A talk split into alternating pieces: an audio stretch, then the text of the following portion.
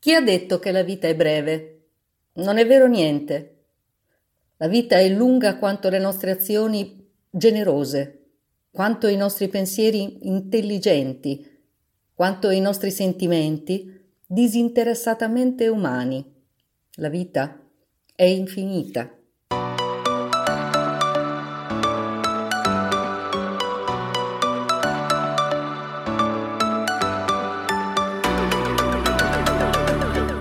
Tantum emergenze e buone cause. La casa di Joyce Lussu diventi museo. Un podcast dalla parte del torto.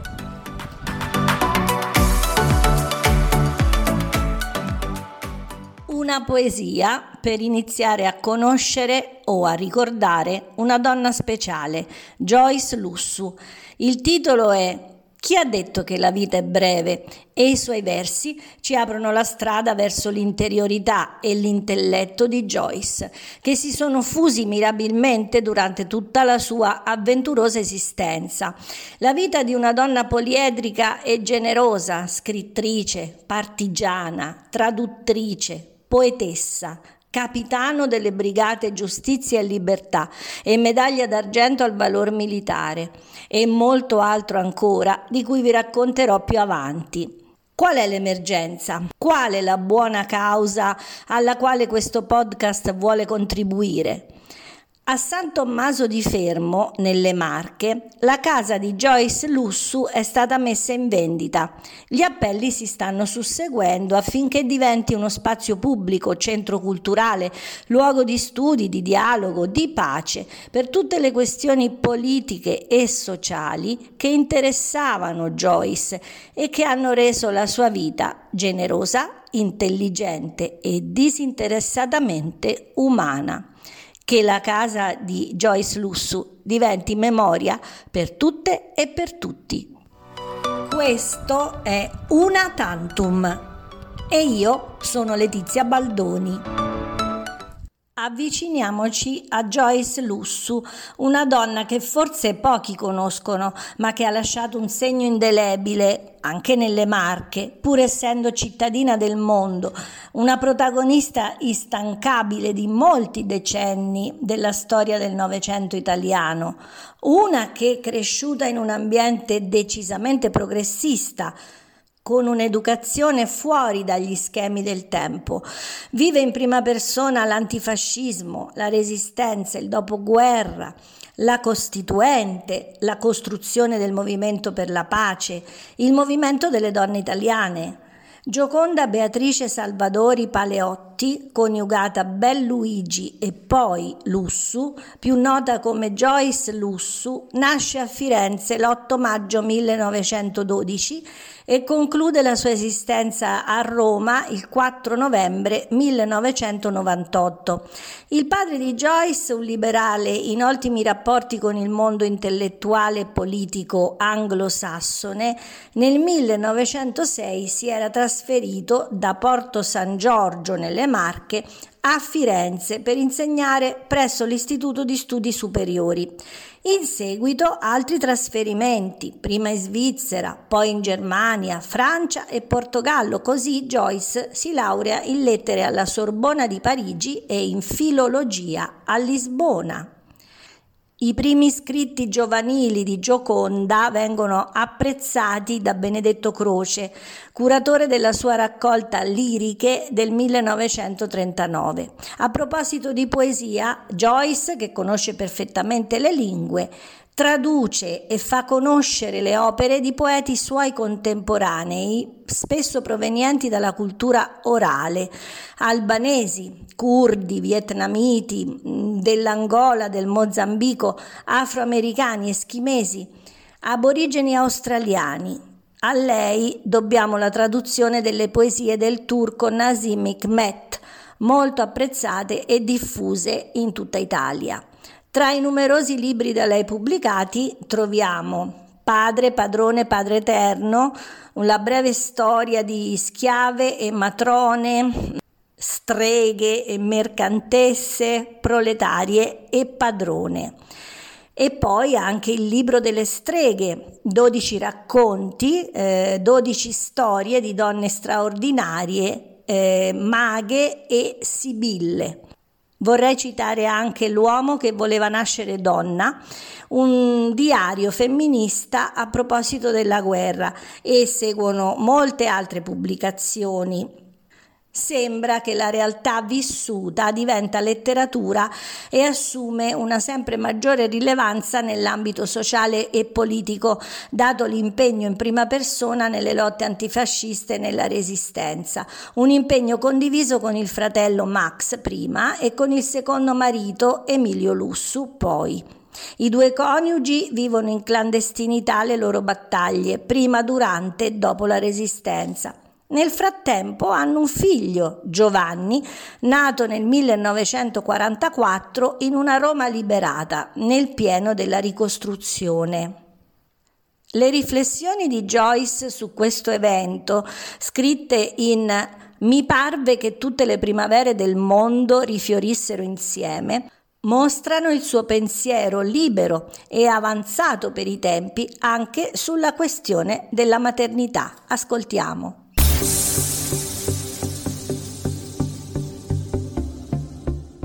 Il crollo venne quando tornai a casa, troppo presto e ancora debolissima, col mio fagottino in braccio. Ero svuotata e non riuscivo quasi ad alzarmi dal letto. Perdevo molto sangue e mi scioglievo in lacrime come una fontana, ma soprattutto avevo un senso angoscioso di incapacità e di inadeguatezza nei confronti di quell'esserino così fragile e impotente, ma animato da una così selvaggia voglia di campare, che mi succhiava col latte quel po' di vita che mi restava. Scoprii che non ne sapevo nulla, che tutto l'appassionato amore che suscitava in me non mi aiutava a capire chi era, che cosa sentiva, qual era la dimensione delle sue esigenze e dei suoi desideri, dei suoi dolori e delle sue gioie. Come aveva vissuto il passaggio dal caldo e scuro alveo materno al grande mondo dell'aria e della luce, dei pericoli e dell'insicurezza, di che cosa aveva bisogno, oltre al cibo, al calore, alla pulizia della pelle tenera e delicata? In che modo era umano, lui che non aveva nessuna esperienza, mentre io non sapevo misurare l'umanità che dalle esperienze? Che cosa dovevo fare per proteggerlo dall'infelicità? Che cosa dovevo fare per proteggerlo dalle sofferenze, per aiutarlo a vivere? Come avrei potuto evitare di fare degli errori terribili e irrimediabili, di nuocergli per ignoranza perché non avevo capito chi era? Non avevo mai riflettuto su queste cose. Avevo creduto che fare un figlio fosse una cosa semplice, naturale, che camminava da sé. E mi trovavo di fronte a una realtà imprevista e sconvolgente, che buttava all'aria tutte le mie sicurezze, faticosamente costruite.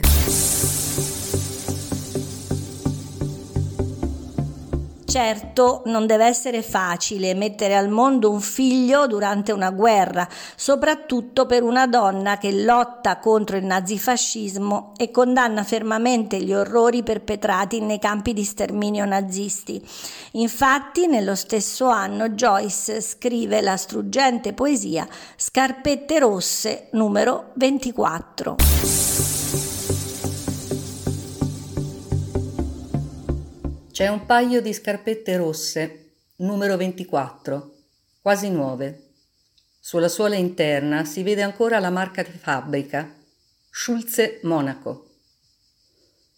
C'è un paio di scarpette rosse in cima a un mucchio di scarpette infantili, a Buchenwald. Erano di un bambino di tre anni e mezzo. Chissà di che colore erano gli occhi, bruciati nei forni. Ma il suo pianto lo possiamo immaginare. Si sa come piangono i bambini. Anche i suoi piedini li possiamo immaginare. Scarpa numero 24. Per l'eternità, perché i piedini dei bambini morti non crescono. C'è un paio di scarpette rosse a Buchenwald, quasi nuove, perché i piedini dei bambini morti non consumano le suole.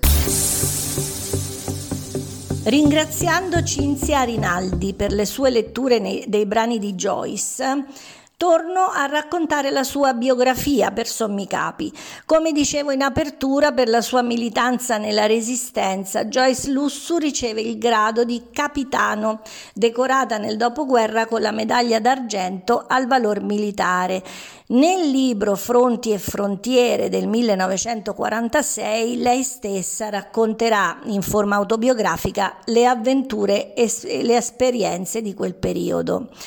Dopo la liberazione lei non si ferma e dirige il suo impegno nelle lotte contro l'imperialismo e il colonialismo, tanto che nel 1966 fonda con Mario Albano l'ARMAL, Associazione per i rapporti con i movimenti africani di liberazione ne deriva l'impegno per la riscoperta e la valorizzazione dell'altra storia, come diceva Joyce, ovvero quella delle tradizioni locali messe in crisi dall'industrializzazione.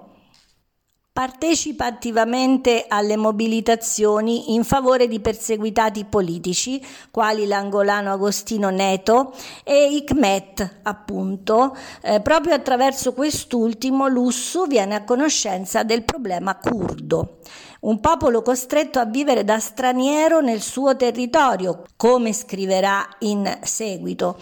E in un viaggio molto coraggioso, dopo aver ottenuto dal presidente iracheno, il generale Arif, un lasciapassare, raggiunge il Kurdistan per conoscere direttamente quella terribile situazione. Nel 1975 muore Emilio Lussu e Joyce si ritira a vivere nella casa di San Tommaso di Fermo, nelle Marche, per il resto della sua lunga vita. Si dedica moltissimo al dialogo con i giovani, recandosi spesso nelle scuole di ogni ordine e grado. Muore a Roma, dove vive suo figlio, il 4 novembre 1998, all'età di 86 anni. La sua casa marchigiana non viene toccata, conserva i suoi oggetti personali e gli arredi che ricreano ancora oggi l'atmosfera dove Joyce ha vissuto per tanti anni. Uno scrigno prezioso che deve essere consegnato alla memoria collettiva, non solo come museo, ma come centro vitale, propulsivo per la formazione delle giovani generazioni, come Joyce amava fare abbiamo l'opportunità di approfondire ancora la conoscenza di questa fantastica donna ribelle coraggiosa e così tanto umana grazie alla collaborazione di Luisa Serroni, detta Chicca, del centro studi Joyce Lussu, che ringrazio in modo sentito per l'intervista che mi ha rilasciato. Ah, mi raccomando, sosteniamo la petizione su change.org e gli appelli che il gruppo di lavoro lancerà per salvare la casa di Joyce, ricordando che la vita è lunga quanto le nostre azioni generose.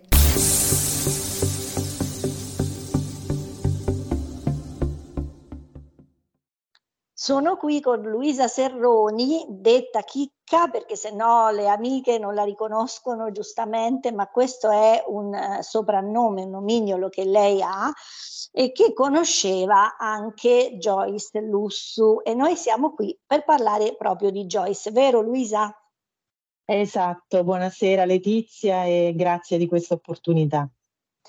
Allora, l'opportunità è tutta mia, nostra, noi ci diamo del tu perché ci siamo già sentite prima e quindi esatto. continuiamo a darci del tu. Ehm, questa donna che tu hai avuto la fortuna di conoscere, che ci ha regalato tanto del suo tempo e ha vissuto nelle Marche, noi siamo entrambe marchigiane, tra l'altro, anch'io, sì. quindi eh, di lei eh, abbiamo eh, saputo tante cose della sua eccezionale biografia, però tu che l'hai conosciuta, che cosa ci dici, ci racconti di particolare su di lei? Allora, Joyce, eh, io l'ho conosciuta negli anni Ottanta perché è diventata, ai primi anni Ottanta, un'amica di mia madre. Mia madre era un'insegnante di lettere e Joyce prediligeva gli incontri con gli insegnanti e le insegnanti in quella fase della sua vita perché aveva una militanza nelle scuole, per lei era importantissimo il contatto con, con i giovani, ogni, andava nelle scuole di ogni ordine e grado a raccontare quello che le interessava soprattutto era la guerra, il non ripetersi delle guerre, soprattutto quindi la memoria come diciamo eh, bagaglio e messaggio per il futuro e poi sicuramente eh, l'ecologia e, e, e la, la, lotta a tutte le forme di neocolonialismo. Eh, questo era un po' il suo intento. Quindi mia madre, che conobbe Joyce in quegli anni, poi la presentò anche a me, perché poi Joyce era una persona molto ospitale, una persona dalla grandissima convivialità che quindi apriva le porte della casa di San Tommaso a, a chiunque avesse il piacere insomma di, di entrarci e, e, quindi ci transitavano persone eh, militanti politici, giornalisti, personaggi famosi, ma anche persone come noi, insomma, le insegnanti sue amiche e i ragazzi come me, che lei era sempre ben felice di ospitare.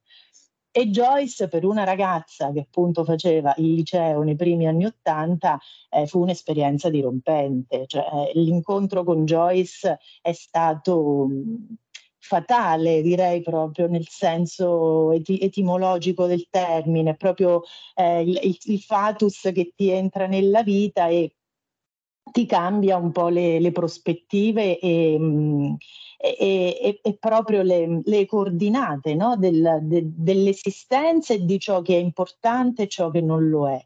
E, ehm, Scusami, quali caratteristiche, eh, quali caratteristiche di, di, questa donna ti, ti, avevano colpito di più quando eri più giovane?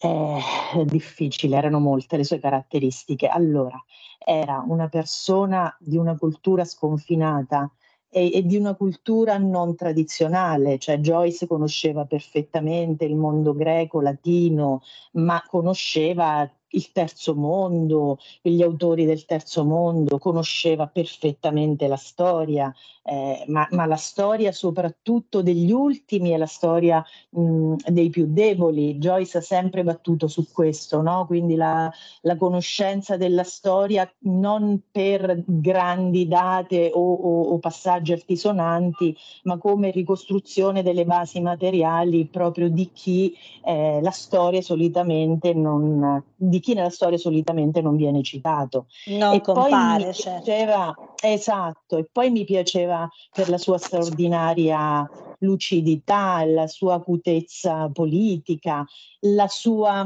visione eh, assolutamente originale, la sua capacità di guardare sempre al futuro, eh, senza mai, cioè parlare di, di, della guerra per Joyce non era il crogiolarsi sul dire io ho fatto questo, ho fatto quello, sono medaglia d'argento al valore di militare, era la prospettiva di impedire alle generazioni future di ricadere nei fascismi, di ricadere in tutte le trappole che appunto possono condurre poi a, realtà come quelle che lei aveva vissuto e combattuto in prima persona.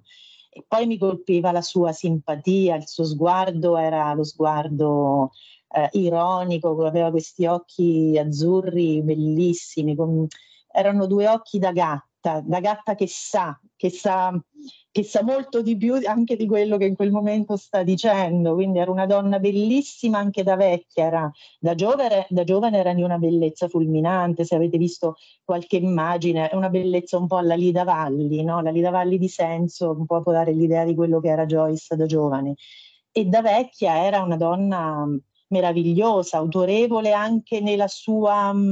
Nel suo modo di dominare gli spazi, perché era alta, era massiccia, era una donna robusta, anche perché aveva un robustissimo appetito. Joyce, tra le altre cose, era un'ottima cuoca, anche questo di lei va detto. e, um, e, poi si, si, vestiva con gioia, si pettinava sempre, aveva questi capelli candidi, aveva la crocchia eh, e li, si, si, metteva sempre dei pettinini colorati, o due pettinini rossi, o due pettinini turchesi, o due pettinini verdi. E lei diceva diceva che il colore tra i capelli gliel'avevano insegnato le donne kurde, che avevano sempre eh, una nota di colore nel loro abbigliamento.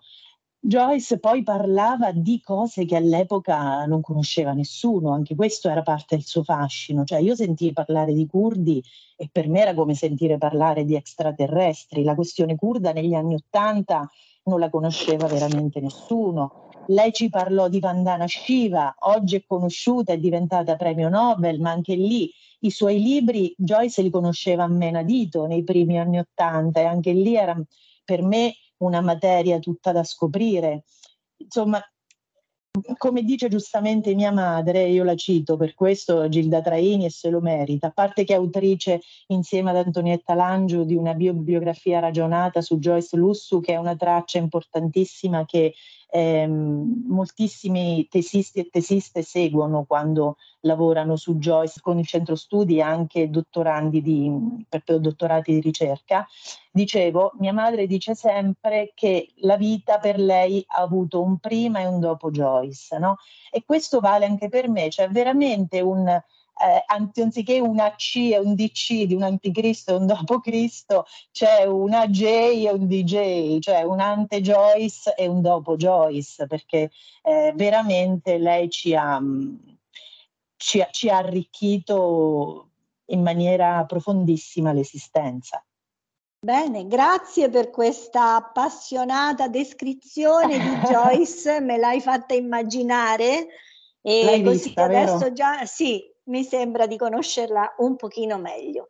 Allora, c'è un prima e un dopo Joyce. Adesso noi siamo nel dopo Joyce. Eh, E c'è sì. questa questione, infatti tu dici purtroppo eh, c'è questa questione anche della sua casa e di questo eh, si sta parlando in questi giorni perché è partita una petizione, Sì. eh, ne è parlato sui giornali e il nipote Tommaso ha dovuto mettere in vendita la casa perché non può più occuparsene, non ce la fa più, è così? Sì, allora la questione è in realtà parte da più indietro nel tempo, il centro studi se ne occupa da allora, cioè le prime notizie a noi sono arrivate nel 2022, fu la moglie di Giovanni Lussu, Giovanni è figlio di Joyce, la moglie Paola ci informò perché Paola è più di Giovanni in contatto con noi perché Giovanni è una persona molto schiva, molto eh, refrattaria diciamo al, ai contatti mediatici, diciamo. Uh-huh.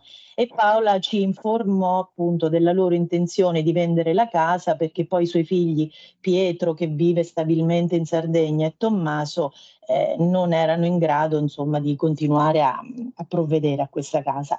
Per cui fin da allora ci muovemmo. Si mosse a gennaio l'istituto Emilio Joyce Lussu che ha sede a Cagliari noi siamo in contatto con l'avvocato Cavoni e con la dottoressa Plaisanta, appunto, che lo dirigono, i quali per primi scrissero a gennaio del 22 una lettera mh, al ministro Franceschini per chiedere appunto l'acquisto come bene pubblico della casa di, di Joyce a San Tommaso di Fermo. Il mese dopo facemmo anche noi la stessa cosa, noi come centro studi, quindi lettera al ministro Franceschini e a marzo eh, lettera anche sia nostra che dell'avvocato Caboni per l'Istituto Joyce Emilio Lusso di Cagliari al sindaco di Fermo, l'avvocato Calcinaro, per chiedere appunto una cordata in questo acquisto tra eh, Stato e, e Comune di Fermo.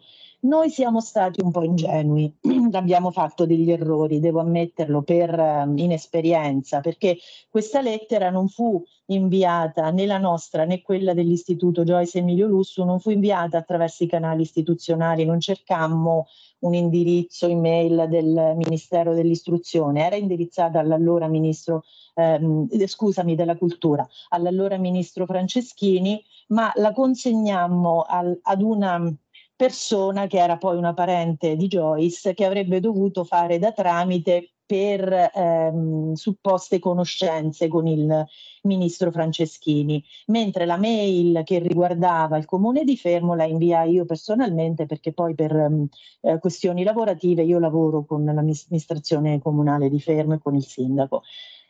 Quindi io non posso dire se questa lettera eh, indirizzata al ministro Franceschini uh-huh. sia arrivata al ministro Franceschini, né la nostra né quella dell'Istituto Joyce Emilio Lussu, mentre so per certo che quella destinata al sindaco di Fermo è arrivata. Anche perché io poi ne parlai con Calcinaro successivamente. Calcinaro giustamente mi disse il comune da solo non può, il comune di Fermo da solo non può farsi carico non tanto dell'acquisto della casa, che può anche essere una cosa fattibile, ma della successiva gestione di un gestione. bene di questo tipo, se non c'è una cordata con lo Stato, appunto. E a noi manco anche l'anello della regione, perché noi non approcciamo minimamente la regione. Oggi, come hai potuto leggere negli appelli, perché poi si sono anche eh, moltiplicati, ce ne sono tanti, ehm, si chiede correttamente un intervento da parte del Ministro dell'Istruzione e del Merito, del Ministro della Cultura, della Regione Marche e del Comune di sì, Fermo. E del Comune ecco, di Fermo. L'appello eh, è stato sì lanciato diciamo, e sostenuto dal senatore Verducci, dalla deputata Irene Manzi, dal um, Circolo Fratelli Rosselli e da Valdo Spini questo è, è l'appello eh, sicuramente anche che, si, che sta girando insieme all'appello che sta su change.org ehm, che è stato lanciato da Federica Ginesu. Quindi ci sono due grandi, eh, questi due grandi filoni che stanno andando avanti. Ecco, e eh, speriamo, volevo dire, che, che si eh, allarghi eh, questo, questa rete eh, e che raccolga tante altre associazioni, tante altre realtà anche a livello nazionale per poter portare la petizione sempre più su e per arrivare esatto. Eh, a chi vo- insomma si vuole eh, arrivare. Ti volevo chiedere, parlavi del centro studi e qui ritorna anche il nome della tua mamma. Gilda Quando nasce questo centro studi, quando nasce e perché e che, quali attività svolge? Allora, il centro studi nasce proprio all'indomani della morte di Joyce. Joyce muore il 4 novembre del 1998, il giorno delle forze armate, direi una, una, una sottile ironia attraverso questa data. È l'ultimo scherzo, forse ironico, di Joyce, questa dipartita nel giorno più lontano da lei del calendario, forse. E, ehm, e, comunque il centro studi nasce proprio all'indomani della sua morte con l'intento di ehm, fare da volano per la conoscenza della personalità e del pensiero di Joyce Lussu nel mondo, possibilmente, comunque in Italia sicuramente, e con l'intento di fare quello che lei, come ti dicevo all'inizio, prediligeva, cioè eh, veicolare il, il suo pensiero e le sue idee presso le giovani generazioni. E quindi il centro studi si è sempre focalizzato, oltre che sulle attività eh, diciamo canoniche di incontri, conferenze e seminari, si è sempre focalizzato proprio sul, um, sul suo fare da sponda a tesiste, soprattutto donne e dottorande eh, che desiderassero appunto che facessero tesi o dottorati di ricerca su Joyce Lussu e che desiderassero approfondire la conoscenza di Joyce. Quindi noi le guidavamo sia con informazioni in nostro possesso, ma sia con la, l'avvicinamento a testi e di Joyce e eh, testi che hanno studiato Joyce per arricchire chiaramente la loro bibliografia eh, della tesi. Sì, sì, e, sì, mh, e, ehm, e, quindi in questo siamo sempre stati molto attivi, tant'è che le tesiste che eh, hanno lavorato con noi oggi sono laureate, lavorano molte anche all'estero, in università, chi in America, chi in Inghilterra. Giorgia Gabolini è entrata a far parte, che ha scritto una tesi su Joyce, è entrata a far parte attivamente del centro studi e mh, ha scritto poi dalla tesi un libro che è apparso mh, recentemente pubblicato da Cronache Ribelli, quindi mh, diciamo le attività sono, sono molteplici. Il centro studi ha un direttivo che è costituito dalla presidente, che è la professoressa Grazia Vergari, e da una serie di soggetti che sono appunto eh, la mh, mm, professoressa Franca Falcioni, il professor Luigi Rossi, che è uno storico, mia madre Gilda Traini, eh, Armando Baldi, Francesca Bambozzi e poi eh, recentemente appunto io e, e, e Giorgia Gabbolini. Però come volevo specificare, accanto al centro studi ci sono all'indomani della morte di Joyce ci sono state tantissime altre iniziative perché appunto si è formato il gruppo Semai eh, Seminari Magistrali su Joyce Lussu guidato dalla professoressa Patrizia Caporossi, eh, ci sono altre associazioni femministe, ci sono moltissime attrici che hanno dato vita a spettacoli sulla figura e sulle, o- e sulle opere, sul pensiero di Joyce Lussu. Quindi lo dico perché oggi, eh, anzi qualche giorno fa, abbiamo noi del centro studi voluto cominciare a eh, convogliare tutte queste persone, tutte queste associazioni in un gruppo di lavoro che per il momento si sta incontrando solo su WhatsApp. E eh, però successivamente ha la volontà dai primi di settembre di riunirsi di persona proprio per lavorare fattivamente sulle modalità per poter acquisire la casa di Joyce e poi anche sulle prospettive future di che cosa fare poi di questa casa. E Benissimo, per questo Senti, ci tengo a nominarle eh, tutte. Sicuramente diciamo anche dove vi si può raggiungere, come vi si può trovare. Allora, eh, il gruppo di studio non è un gruppo aperto, ovviamente ci si può entrare, ma mh, se ci sono, diciamo, agganci del passato, del presente con Joyce. Comunque ci si può, ci, ci si può raggiungere o sulla pagina del centro studi Joyce Lussu, che è su Facebook, o sulla pagina di Semai con J finale, eh, seminari magistrali di Joyce Lussu, che pure è, è su Facebook e altrimenti attraverso associazioni di cui io non ho gli estremi, ma se si iscrive a uno di questi due poi vi, saremo, sì, vi, vi sapremo può, sicuramente certo, indirizzare. Vi si può, vi si esatto. può contattare. Un'ultima domanda. Esatto. Joyce si è mai espressa eh, riguardo a quello che desiderava diventasse la sua casa una volta che lei non ci fosse stata più? Allora, eh, con noi direttamente no, ma indirettamente al negativo, diciamo, lo ha fatto. Si è espressa con una sua amica giornalista, eh, la quale l'ha anche scritto recentemente anche sui social, eh, nel, nei mesi che precedettero di poco la sua morte, perché Joyce è vero che dal 75 dopo la morte di Emilio viveva stabilmente a San Tommaso, però l'ultimo anno di vita ehm, lo ha passato a Roma presso il figlio perché era ormai era ammalata, era ormai quasi completamente cieca, quindi aveva dovuto lasciare San Tommaso e a Roma appunto disse a questa amica, rivelò la, il, suo, il suo terrore che la casa diventasse una villa per cerimonie e per banchetti quindi in questo noi pensiamo eh, ci sia la volontà chiarissima ed espressa di Joyce eh, affinché la sua casa diventi tutt'altro, ossia un luogo di studio e di memoria, che è quello che tutte noi e tutti noi che siamo in questo gruppo di lavoro intendiamo eh, fare. Ecco. Senti Chicca, secondo te quanto è stata importante Joyce Lussu proprio qui per le Marche? Eh, che cosa, quale impronta ha lasciato? Allora, i suoi libri sono disseminati di note sulle marche, ma partiamo dalle cose più importanti. Lei ha scritto una storia del Fermano in collaborazione con l'Università Politecnica delle Marche, con il professor Anselmi, con lo storico Luigi Rossi che appunto fa parte del nostro centro studi, che è un testo fondamentale proprio perché, come ti dicevo prima, è uno di quei testi che si focalizza sulla storia degli ultimi e non sulle grandi gesta. Poi i suoi libri sono pieni di riferimenti, c'è L'uovo di Sarnano, per esempio, che è un racconto ambientato a Sarnano, che è una località nella montagna delle nostre Marche.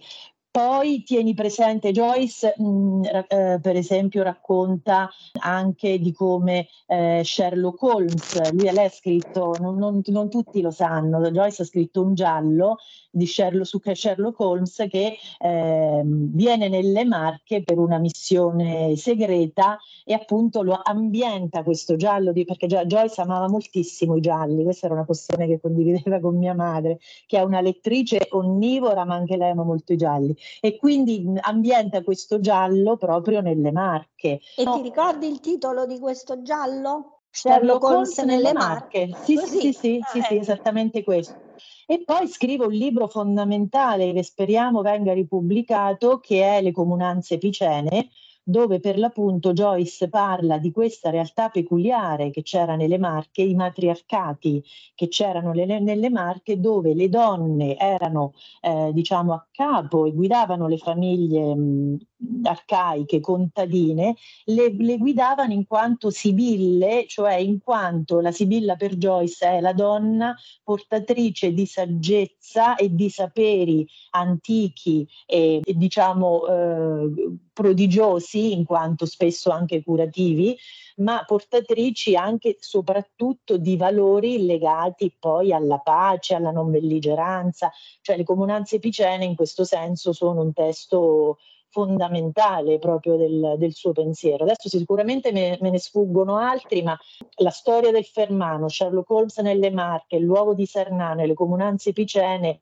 sono sicuramente quattro testi imperdibili per collocare Joyce nella, nel tessuto appunto nel della, della sua regione.